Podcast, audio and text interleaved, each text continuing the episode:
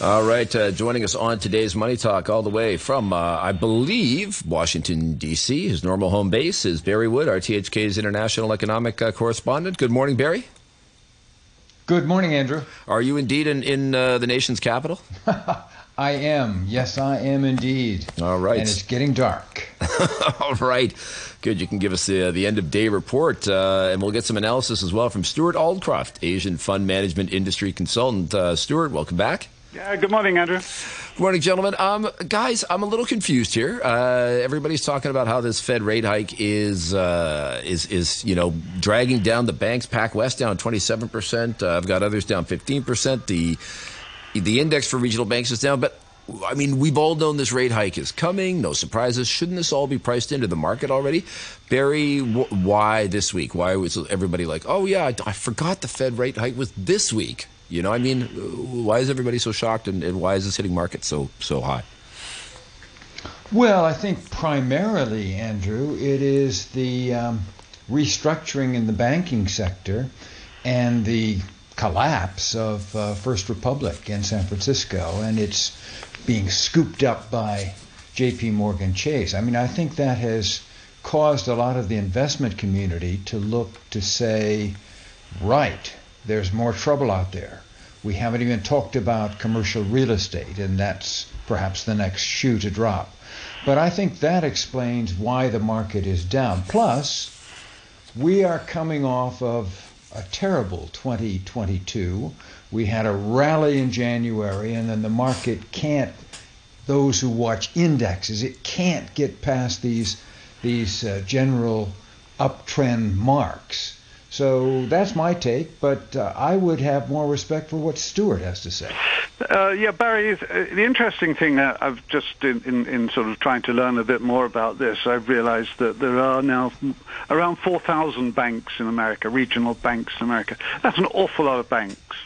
Um, and what we're seeing now is a complete lack of confidence, particularly in the regional banks. The major banks, you know, the big ones like Citi, J.P. Morgan, uh, Chase, and uh, Bank of America, etc. I mean, they, they seem to be exempt from all this. But but the, the these small regional banks have got a, a crisis of confidence, and the crisis of confidence is the, is is because, like a lot of these typical banks, they have been lending money out on medium to long term loans for all sorts of types of businesses. Uh, a lot of it is property. A lot of it might be into technology businesses and to, to development businesses. That's what Silicon Valley Bank was doing. But they um, they borrow money. That's the uh, people depositing money eh, with them on a short-term basis. And that's a mismatch. And now that people are seeing higher interest rates elsewhere, they can get um, uh, much higher rates of interest from money market funds as well as uh, uh, other sources. They're taking their money out of these regional banks, and the banks have not got the ability to foreclose on loans, and therefore they've, they're, they're running out of money. Um, and and this is this is a crisis that has happened time after time within the banking industry. It happened in the UK um, about uh, what about 15 years ago uh, among what was called building societies at the time, and we saw a massive change in the industry at that at that point. And I think this is what's going on in the in the US right now. And I I, I don't see this crisis of confidence um, going um, away for quite a long time. Partly because the Federal uh, Deposit Insurance Corporation (FDIC) has guaranteed the um, the, the, the deposits for all people who have put their money into these regional banks, and and that um, and, and, their 100% guarantee, I think, is also a part of the cause of the problem, uh, because people are able to take their money out without limitation, uh, without notice, in, in, in most instances, and and the banks can't cope with that. So th- this is this is the um, this is the trouble that is being created for the moment, and for how long will it last? I have no idea. But mm. of course, it does impact um, the stock prices of these banks, and this will bring down uh, the prices on the stock market in, in some instances. Okay, so so the banks can't chase the they can't pay their, their customers the interest rates the money markets are offering, so that because that, that would put more pressure on their balance sheet. Yep. So then they're going to lose people. People can move their money out quickly. Yep. The FDIC's guaranteed deposits, which was intended to stop people taking money out because yep. they're not worried about the two hundred fifty thousand dollar limit. Um, part so, but I mean this this this preference for depositors. I mean, uh, is part of the sell off now because of the way the First Republic takeover happened. I mean, the depositors got depositors got protected, but I mean, uh, people with preferred shares got wiped out. I mean, a lot of institutional investors have to be looking at that and saying, well, if that's how it's going to get done, uh, forget it. I'm selling. You know, institutional investors are going to get out of those regional no, this, this, this, is the this is the issue, isn't it? The shareholders have no protection at all. And, and we saw that with Credit Suisse in Switzerland, um, and, and that is now uh, the cause of some legal issues. And we, we saw that with um, Silicon Valley Bank. We've now seen that um, uh, with First Republic, and I think we'll see that again. And this is why the share prices of these banks have been dropping like a brick. Hmm. Um, yeah, and yes. Stewart, I really do agree with, with your emphasis on the crisis of confidence. That's what's going on.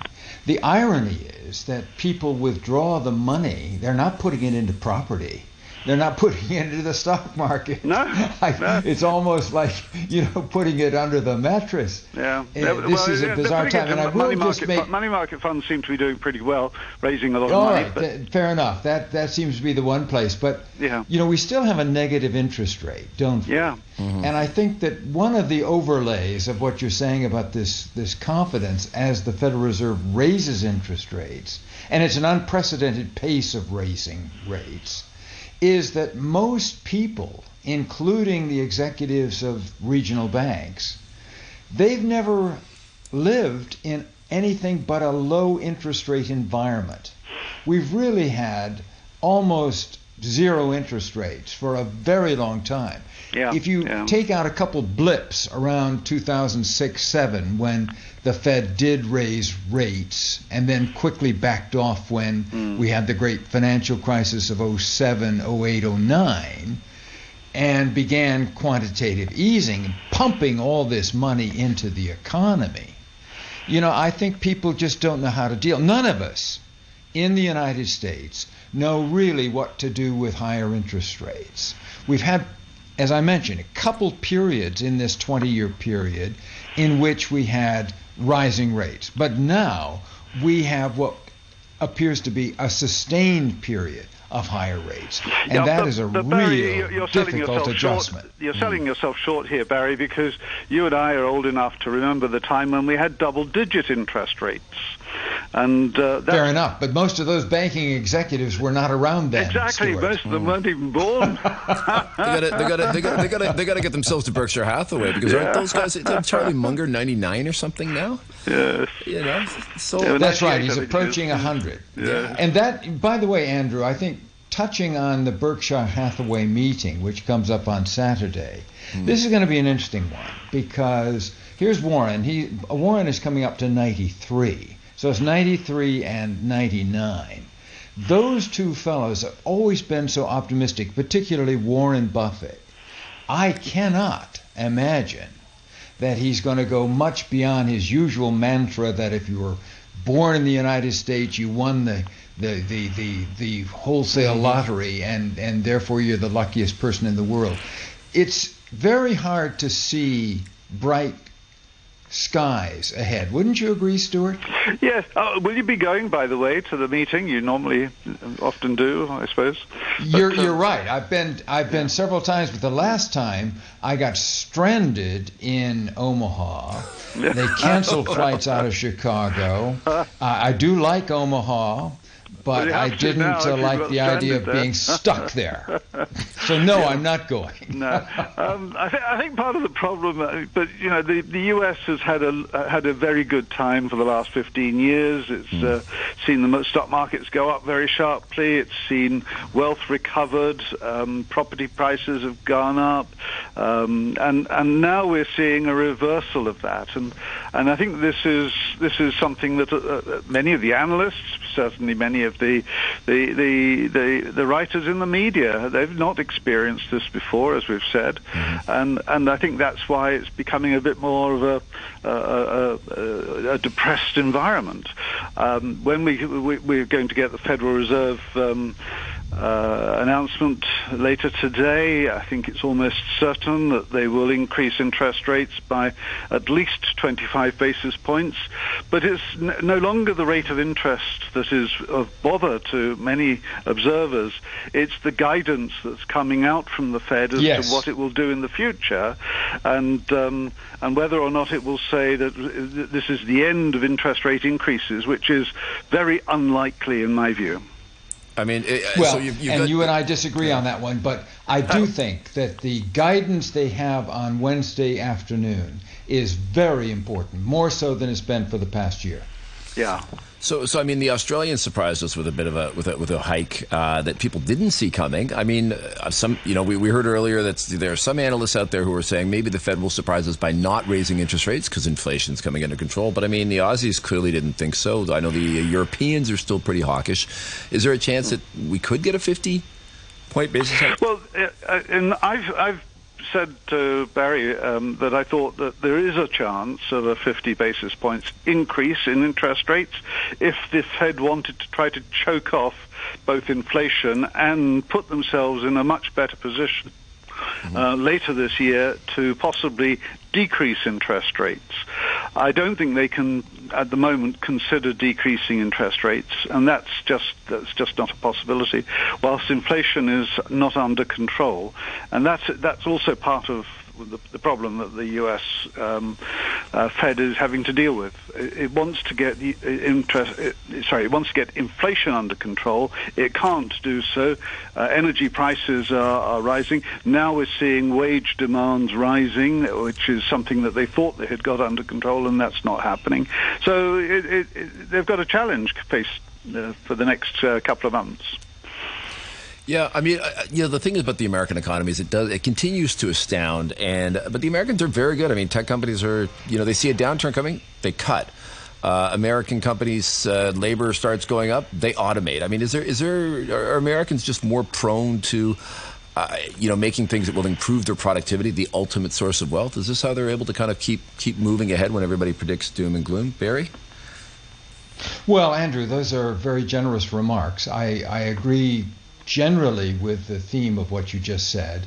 But uh, no, I don't think we're. Uh, uh, we're not immune, and China is, is, you know, China was really down and out for three years.